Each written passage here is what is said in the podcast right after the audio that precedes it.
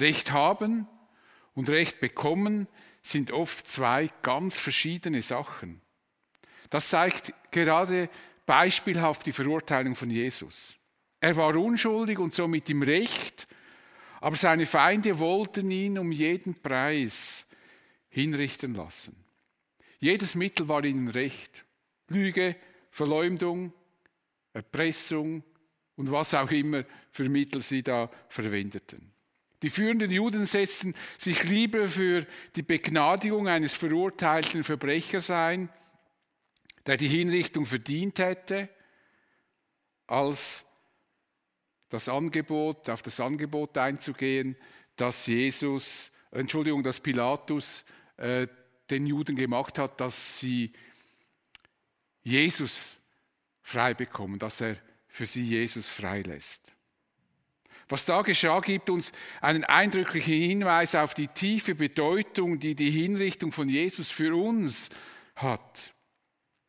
Barabbas, der nachweislich schuldig war und die Strafe verdient hätte, wurde begnadigt und Jesus, dem keine Schuld nachgewiesen werden konnte, wurde so quasi an seiner Stelle hingerichtet.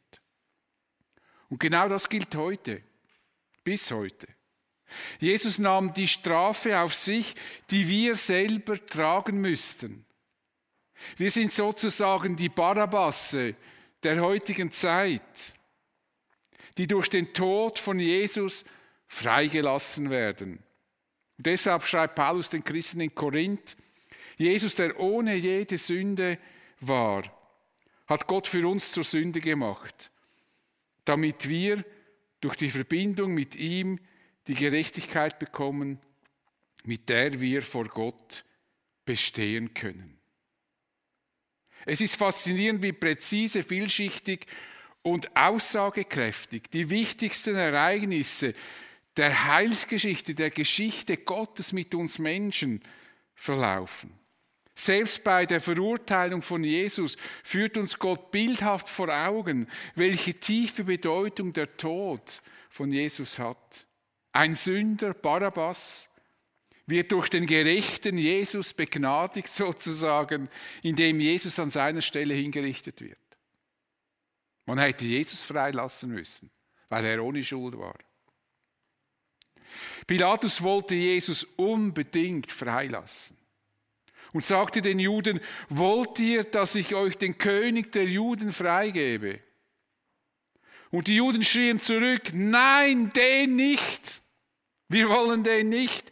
Wir wollen Barabbas. Sie wollten lieber Barabbas als Jesus. Und Pilatus konnte diesen fanatisierten Menschen nichts entgegenhalten. Und so ließ er das Verurteilungsverfahren vorantreiben und das ging so. Daraufhin ließ Pilatus Jesus abführen und auspeitschen. Nachdem die Soldaten ihn ausgepeitscht hatten, flochten sie aus Dornenzweigen eine Krone, drückten sie Jesus auf den Kopf und hängten ihm einen purpurfarbenen Mantel um. Dann stellten sie sich vor ihn hin und riefen, es lebe der König der Juden, und schlugen ihm dabei ins Gesicht. Anschließend wandte sich Pilatus ein weiteres Mal an die Menge. Er ging hinaus und sagte, ich bringe ihn jetzt zu euch heraus. Ihr sollt wissen, dass ich keine Schuld an ihm finden kann. Jesus trat heraus. Auf dem Kopf trug er die Dornenkrone und er hatte den Purpurmantel um. Pilatus sagte zu der Menge, hier ist er, der Mensch. Aber sowie die führenden Priester und ihre Leute Jesus erblickten, schrien sie, lass ihn kreuzigen, lass ihn kreuzigen. Nehmt ihn doch selbst und kreuzigt ihn, erwiderte Pilatus. Ich jedenfalls kann keine Schuld an ihm finden. Wir haben ein Gesetz, hielten ihm die Juden entgegen. Und nach diesem Gesetz muss er sterben, weil er behauptet, er sei Gottes Sohn. Als Pilatus das hörte, wurde ihm noch unheimlicher zumute. Er ging ins Prätorium zurück und fragte Jesus, woher bist du eigentlich? Aber Jesus gab ihm keine Antwort. Du weigerst dich, mit mir zu reden? sagte Pilatus. Weißt du nicht, dass es in meiner Macht steht, dich freizulassen, aber dass ich auch die Macht habe, dich kreuzigen zu lassen? Jesus erwiderte, du hättest keine Macht über mich, wenn sie dir nicht von oben gegeben wäre. Deshalb trägt der, der mich dir übergeben hat, eine größere Schuld. Daraufhin machte Pilatus noch einmal einen Versuch, Jesus freizulassen. Doch die Juden schrien, wenn du den freilässt, bist du nicht mehr der Freund des Kaisers. Jeder, der sich selbst zum König macht, stellt sich gegen den Kaiser. Diese Worte verfehlten ihre Wirkung nicht. Pilatus ließ Jesus auf den Platz herausführen, den man das Steinpflaster nannte und der auf Hebräisch Gabata hieß. Dort nahm Pilatus auf dem Richterstuhl Platz. Es war der Rüsttag in der Passafestzeit und es war inzwischen etwa zwölf Uhr mittags. Pilatus sagte zu den Juden, Seht da, euer König! Doch sie schrien, Weg mit ihm, weg mit ihm, lass ihn kreuzigen. Euren König soll ich kreuzigen lassen? fragte Pilatus. Wir haben keinen König außer dem Kaiser, entgegneten die führenden Priester. Da gab Pilatus ihrer Forderung nach und befahl, Jesus zu kreuzigen. Jesus wurde abgeführt. Was sich hier ereignet, ist dermaßen brutal, menschenunwürdig und respektlos gegenüber Jesus, dass es mir gar nicht so leicht fällt, darüber zu sprechen. Die Auspeitschung gehörte zum Ritual der Kreuzigung. Und obwohl Pilatus von der Unschuld von Jesus überzeugt war, ließ er ihn auspeitschen. Das zeigt, wie hoch der Druck war, den die Juden auf ihn ausübten. Die Peitschen, die damals verwendet wurden, waren aus Lederstreifen, in die man Knochensplitter und Bleistücke einflocht. Wenn die Peitsche kraftvoll auf den Rücken geschlagen wurde und die römischen Soldaten waren kräftig und schlugen kraftvoll zu, zerriss und platzte Haut und Fleisch. Wie unglaublich schmerzhaft das ist, will ich gar nicht beschreiben. Nicht selten überlebten die Bestraften eine solche Auspeitschung nicht. Und die römischen Soldaten ließen sich zu weiteren schmerzhaften und demütigen Handlungen hinreißen. Sie flochten aus Dornenzweigen eine Krone, drückten sie Jesus in den Kopf hinein. Man muss sich das mal vorstellen. Eine Dornenkrone drücken sie ihm praktisch in den Kopf hinein und hängten ihm einen purpurnen Mantel um. Die Dornen gruben sich in die Kopfhaut und das Blut muss nur so von Jesus heruntergeflossen sein. Und dann begannen sie mit dem schrecklichen Spiel. Sie stellten sich vor Jesus hin und riefen spöttisch, es lebe der König der Juden. Und sie lachten und grölten wie betrunkene, johlende Männer, die ohne Verstand sind. Und dabei schlugen sie Jesus ununterbrochen ins Gesicht. Keine Scham, kein Respekt, kein Mitgefühl. Es ist beängstigend, wie Menschen sich respektlos und gewalttätig gegenüber anderen verhalten können. Das ist leider bis heute nicht anders. Der anscheinend gute Mensch verwandelt sich unter bestimmten Umständen zu einer Bestie. Jeden Tag werden irgendwo auf dieser Welt Menschen respektlos behandelt, gequält, gefoltert und getötet. Wie recht hat die Bibel, die uns lehrt, dass wir Menschen Sünder sind und deshalb zu solchen Taten fähig. Das zeigt, wie dringend wir Menschen eine tiefgreifende Erlösung wirklich nötig haben. Das ist nichts von gutem Menschen. Nein, Menschen, und das zeigt die Forschung, potenziell jeder Mensch kann sich in eine Bestie verwandeln. Nun, Pilatus wandte sich vor dem Prätorium nochmals an die Juden. Und er sagte, ich bringe, euch Jesus, ich bringe jetzt Jesus zu euch heraus. Ihr sollt wissen, dass ich keine Schuld an ihm finden kann. Er ist nicht schuldig. Nochmals ein eindeutiges Urteil von Pilatus. Jesus ist unschuldig. Es gab keinen Grund für seine Hinrichtung. Und nun brachten sie Jesus vor das Prätorium. Mit blutüberströmtem Gesicht, umhüllt mit diesem königlichen Purpurmantel, den sie verwendeten, um ihn zu verspotten. Vor diese fanatisierte und herzlose Menge. Was für ein grauenvoller Anblick. Und Pilatus sagte den Leuten, hier ist er, der Mensch. Schaut ihn euch an.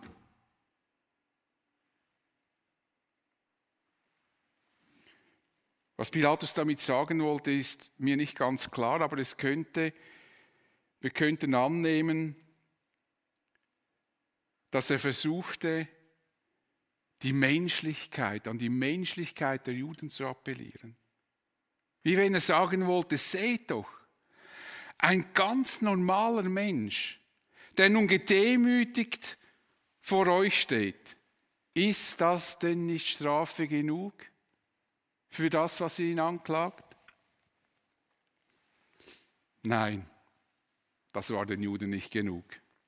Jesus muss sterben und zwar so schnell wie möglich. Und ekstatisch schrien sie, lass ihn kreuzigen, lass ihn kreuzigen, lass ihn kreuzigen. Und erstaunlicherweise wollte Pilatus Jesus immer noch nicht kreuzigen. Er wollte ihm nicht, er wollte diese dieser ekstatischen Rufen nicht einfach nachgeben. Er wollte Jesus nicht verurteilen, weil er unschuldig war. Und die Juden brüllten weiter, lass ihn kreuzigen, lass ihn kreuzigen. Und Pilatus rief in diese Menge hinein, nehmt ihn doch selbst und kreuzigt ihn. Ich jedenfalls, ich kann keine Schuld an ihm finden. Dann erledigt doch das selber. Aber das ließen sich die Juden nicht gefallen. Was sie sich vorgenommen hatten, das wollten sie zu Ende führen. Und wenn nötig, werden sie Pilatus unter Druck setzen und ihn erpressen. Kochend und in ihrer fanatischen Wut schrien sie zurück, wir haben ein Gesetz und nach diesem Gesetz muss er sterben, weil er behauptete, er sei der Sohn Gottes. Und du, Pilatus, musst dieses Urteil vollstrecken. Der tapfere Versuch des Pilatus, Jesus freizulassen, scheiterte total. Als Pilatus hörte, dass Jesus der Sohn Gottes sein könnte, wurde ihm die ganze Sache ein bisschen unheimlich. Die Römer waren sehr religiöse Menschen, die meist verschiedene Götter verehrten. Und der Gedanke, dass die Herkunft eines Menschen auf einen Gott zurückgeführt wird, war im römischen Denken und in der römischen Religion nicht fremd. Und so fragte sich Pilatus vielleicht, ob Jesus einer dieser Menschen sei, deren Herkunft auf einen Gott zurückgeführt werden kann. Hatte er es mit einem göttlichen Wesen zu tun? Das war ihm unheimlich. Und er ging ins Prätorium zurück und fragte Jesus, woher bist du eigentlich? Er wollte wissen, ob er von einem Gott abstammen würde. Ja, Jesus ist der Sohn Gottes, des Schöpfers des Himmels und der Erde. Doch das würde Pilatus nicht verstehen, denn die Vorstellung der Römer und der Juden über die Herkunft eines Sohnes Gottes waren ganz unterschiedlich. Und so schwieg Jesus. Dieses Schweigen beunruhigte Pilatus noch mehr und er konnte nicht begreifen, dass Jesus nicht versuchte, ihn für sich zu gewinnen. Denn er stand ja auf seiner Seite. Und er herrschte Jesus an, du weigerst dich mit mir zu reden. Weißt du nicht, dass es in meiner Macht steht, dich freizulassen, aber dass ich auch die Macht habe, dich kreuzigen zu lassen? Jesus, warum sprichst du nicht mit mir? Denn ich könnte dir helfen. Vordergründig mag das so sein. Das ist die Einstellung vieler einflussreicher und mächtiger Menschen. Je mehr Macht und Geld sie haben, desto stärker neigen sie dazu, sich einzubilden, sie würden die Geschicke der Welt lenken können. Doch Jesus sagt Pilatus, dass er sich an diesem Punkt wohl täuscht. Du hättest keine Macht über mich, sagt er ihm, wenn sie dir nicht von oben gegeben wäre. Jesus machte Pilatus darauf aufmerksam, dass er nicht wirklich Macht ausübt, sondern dass er lediglich ein Zahnrädchen im Lauf der Zeit ist, eben damals in Jerusalem als römischer Statthalter. Pilatus wird diese Entscheidung über Tod oder Leben von Jesus nicht so entscheiden können, wie er das für richtig hält. Und Jesus tröstete ihn sogar, bevor er diese schwierige Entscheidung treffen musste. Er sagte ihm, deshalb trägt der, der mich dir übergeben hat, eine größere Schuld. Also die Juden unter der Führung von Kaiaphas tragen die Hauptverantwortung für das, was nun bald geschehen wird. Und so sagt es auch Petrus, der Apostel, nach der Auferstehung von Jesus an Pfingsten in der Predigt den Juden. Jesus wurde verraten und an euch ausgeliefert, an euch Juden, und ihr habt ihn durch Menschen, die, nicht vom Gesetz, die nichts vom Gesetz Gottes wissen, ans Kreuz schlagen und töten lassen. Ihr habt quasi diese Ermordung delegiert an die Heiden. Menschen, die nichts mit dem Gesetz Gottes, nichts vom Gesetz Gottes wissen, das waren die Heiden und hier natürlich im Speziellen die Römer. Pilatus war diesem Geschehen ausgeliefert. Er hatte nicht die Macht und die Kontrolle, die er zu haben meinte. Kein Mensch kann schlussendlich die Macht, hat schlussendlich die Macht, die Geschicke der Welt zu lenken. Und trotzdem gibt es immer wieder diese fürchterlichen und abenteuerlichen Verschwörungstheorien, die uns sagen möchten, dass Menschen im Hintergrund die Geschicke der Welt lenken würden. Vielleicht punktuell, aber nicht die großen Fäden, ziehen nie die Menschen. Und Christen sollten mit solchen Theorien keine Zeit verschwenden, denn ihnen sollte klar sein, dass Gott die Geschicke dieser Welt lenkt und dabei die Kontrolle nicht verliert. Und deshalb können Christen zu jeder Zeit, in jeder noch so chaotischen Situation, sei es im Leben, sei es wirtschaftlich, sei es politisch, seien sie mitten in einem Krieg, geborgen bleiben, weil sie wissen, Gott wird die Geschicke richtig lenken. Auch wenn wir selbst den Durchblick nicht haben. Daniel sagt in seinem Gebet, als einer, der verschleppt wurde und einem anderen äh, Herrn dienen musste, Gott verändert das Bestehende und gibt allem seine Frist. Nur manchmal sind die Fristen länger, als wir es wünschten, aber Gott gibt sie. Er setzt Könige ab und setzt Könige ein. Er gibt den Weisen ihre Weisheit und den Klugen ihren Verstand. Jeder mächtige Mensch ist im Grunde ohnmächtig, denn über ihm steht immer der allmächtige Gott, der zu jeder Zeit die Geschicke ändern kann und der früher oder später von jedem, wirklich von jedem, Rechenschaft fordern wird. Pilatus war von Jesus sichtlich beeindruckt. Irgendwie realisierte er, dass dieser Mann ein einzigartiger Mensch sein musste. Er versuchte erneut, Jesus freizulassen, aber die Juden schrien, wenn du den freilässt, wenn du das tust, bist du nicht mehr der Freund des Kaisers. Jeder, der sich selbst zum König macht, stellt sich gegen den Kaiser. Damit trafen sie Pilatus an einer ganz empfindlichen Stelle. Freund des Kaisers war vermutlich ein Ehrentitel, den römische Ehrenmänner tragen durften und den, so nehme ich an, auch dieser Pilatus trug. Er galt als Freund des Kaisers, das war eine Ehrenauszeichnung. Und sie sagen, wenn du den freilässt, bist du nicht mehr der Freund, Freund des Kaisers, dann bist du nicht mehr würdig, diesen Titel zu tragen. Wenn Pilatus einen König gewähren ließ, würde er sich gegen den Kaiser stellen und die Juden werden dafür besorgt sein, dass es der Kaiser in Rom erfahren wird. Sie würden garantiert eine Delegation nach Rom schicken.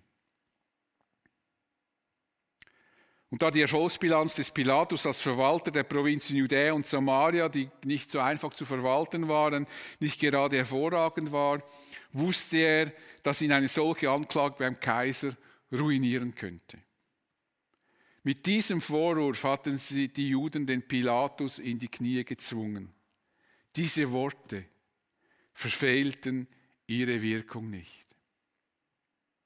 Pilatus setzte sich also auf den Richterstuhl, der auf dem Platz vor dem Prätorium stand.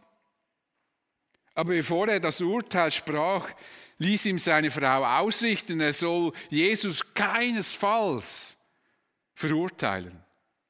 Das berichtet uns Matthäus in seinem Evangelium so. Während Pilatus auf dem Richterstuhl saß, ließ seine Frau ihm ausrichten, lass die Hände von diesem Mann, er ist unschuldig. Ich habe seinetwegen heute Nacht im Traum viel Schweres durchgemacht. Ja, Pilatus kann einem schon leid tun. Er sollte Jesus verurteilen, obwohl er von seiner Unschuld überzeugt war und jetzt warnt ihn auch noch seine Frau, ihn ja nicht zu verurteilen. Gleichzeitig hatten ihn die Juden im Würgegriff und sie werden nicht locker lassen. Inzwischen war es zwölf Uhr mittags geworden, die Zeit drängte, das Passafest wird bald beginnen. Jesus wurde auf den Platz vor den Richterstuhl geführt und Pilatus versuchte es noch einmal, noch einmal die Stimmung zu kehren. Und sagte auf Jesus weisend, seht da, euer König, schaut ihn euch an. Und wütend und hasserfüllt schrien sie, Weg mit ihm, weg mit ihm, weg mit ihm, lass ihn kreuzigen, lass ihn kreuzigen. Und noch ein letztes Mal versuchte Pilatus die Stimmung zu drehen. Euren König soll ich kreuzigen? Meint ihr das wirklich ernst? Ja. Sie wollten das unbedingt. Und nochmals erhöhten sie den Druck auf Pilatus, indem sie schrien, wir haben keinen König außer dem Kaiser. Nur schon über das könnte ich eine ganze Predigt halten.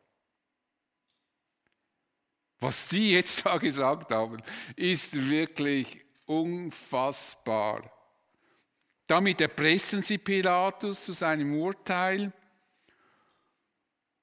und damit verleugneten sie ihren eigenen Glauben und ihre eigene Geschichte. Diese Aussage zeigt, wie weit, wie weit sie sich von ihrem Gott entfernt hatten. Israel wartete sehnsüchtig auf den König der Juden, auf den Sohn Gottes. Das war die Zeit, wo, wo man das überall merkte. Man fragte Jesus, wer bist du? Bist du der Sohn Gottes oder bist du der Sohn Davids? Also bist du der König, der gekommen ist? Die Juden verabscheuten zutiefst die Herrschaft der Römer. Widerwillig beugten sie sich vor dem römischen Kaiser und bezahlten die Steuern. Und jetzt schreien sie, wir haben keinen König außer dem Kaiser. In diesem Moment hatten sie ihren Glauben komplett über Bord geworfen, um ihren Messias töten zu lassen. So weit können Menschen gehen, wenn sie fanatisiert sind. In ihrer blinden Wut verleugneten sie ihre eigene Geschichte, ihre Hoffnung und ihren Glauben. Pilatus konnte den verschiedenen Erpressungsversuchen seitens der Juden nicht mehr standhalten. Er gab sich geschlagen und da gab Pilatus ihre, ihre Forderung nach und befahl, Jesus zu kreuzigen und Jesus wurde abgeführt. Jesus ließ sich demütigen und die Schmerzen gefallen, aber das war nicht das Ende. Es wurde noch schlimmer, noch schwieriger für Jesus. Er musste das Kreuz an seine Hinrichtungsstätte tragen, schon so geschwächt von den Schlägen, von der Verspottung, von der Dornenkrone, die er immer noch trug, und wurde dann an das Kreuz genagelt. Eine der brutalsten und schmerzhaftesten Hinrichtungsarten damals der Römer. Leicht ist zu verstehen, dass Jesus kurz vorher in einer im Garten Gethsemane im Gebet zu seinem Vater, zu Gott, dem Vater im Himmel flehte, Vater, wenn du willst, lass bitte, bitte diesen Kelch an mir vorübergehen. Wenn du willst, Vater, dann verhindere das, was mir jetzt bevorsteht. Qualen, Spott. Jesus wusste ganz genau, was auf ihn zukommen wird. Und trotzdem war er bereit, diesen Weg zu gehen, denn er betete weiter, aber nicht mein Wille soll geschehen, sondern deiner. Ich will es tun, wenn das dein Wille ist. Jesus war bereit, aus Liebe zum Vater und aus Liebe zu uns, verlorenen und erlösungsbedürftigen Menschen, alles über sich ergehen zu lassen.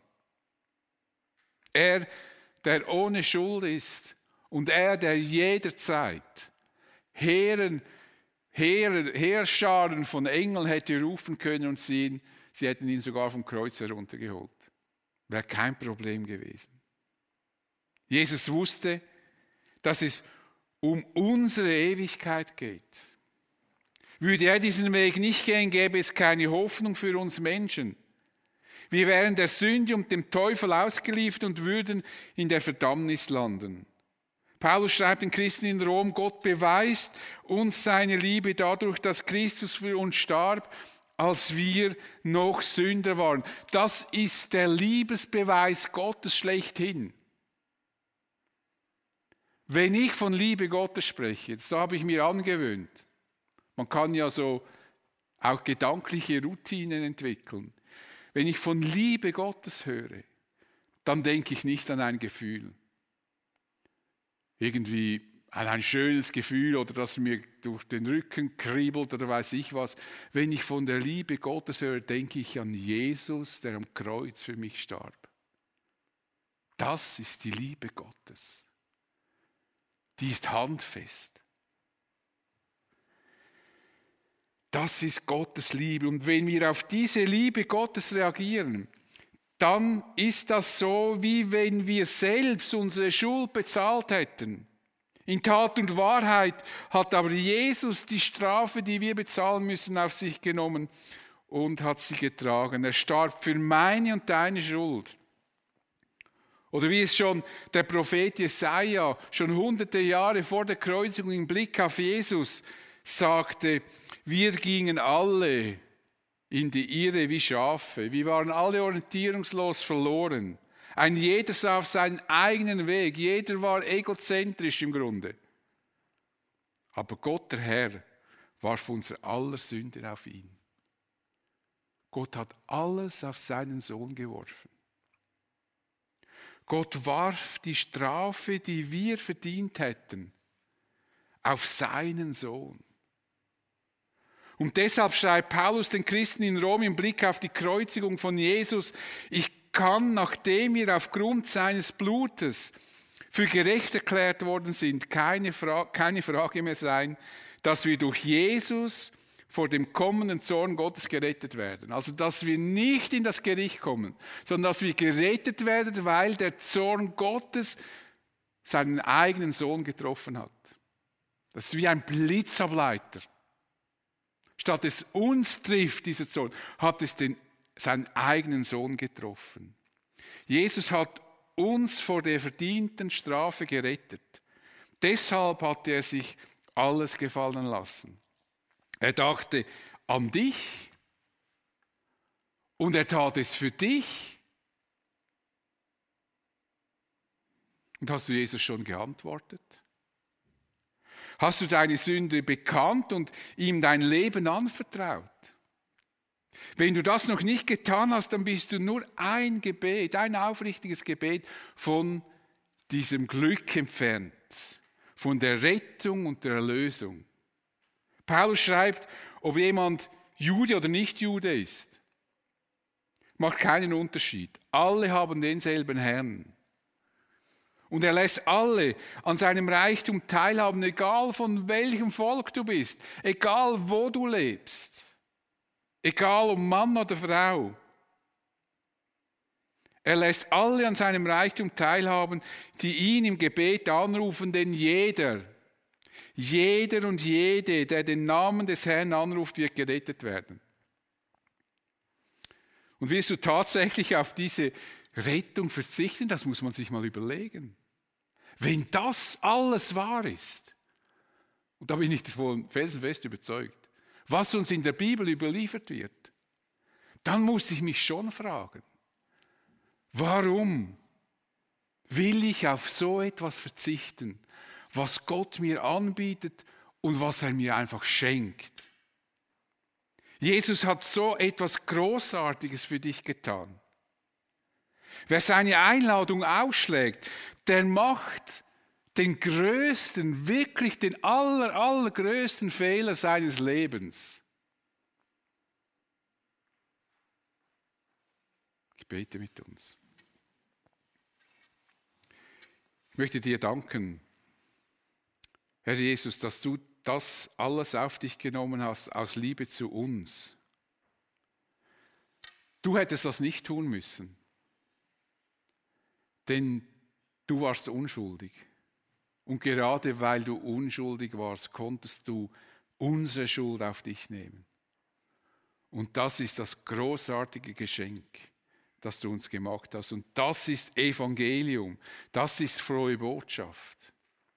Du hast uns erlöst und hast möglich gemacht, dass die Gemeinschaft mit dem Schöpfer, deinem Vater, wiederhergestellt wird und dein Vater zu unserem Vater geworden ist.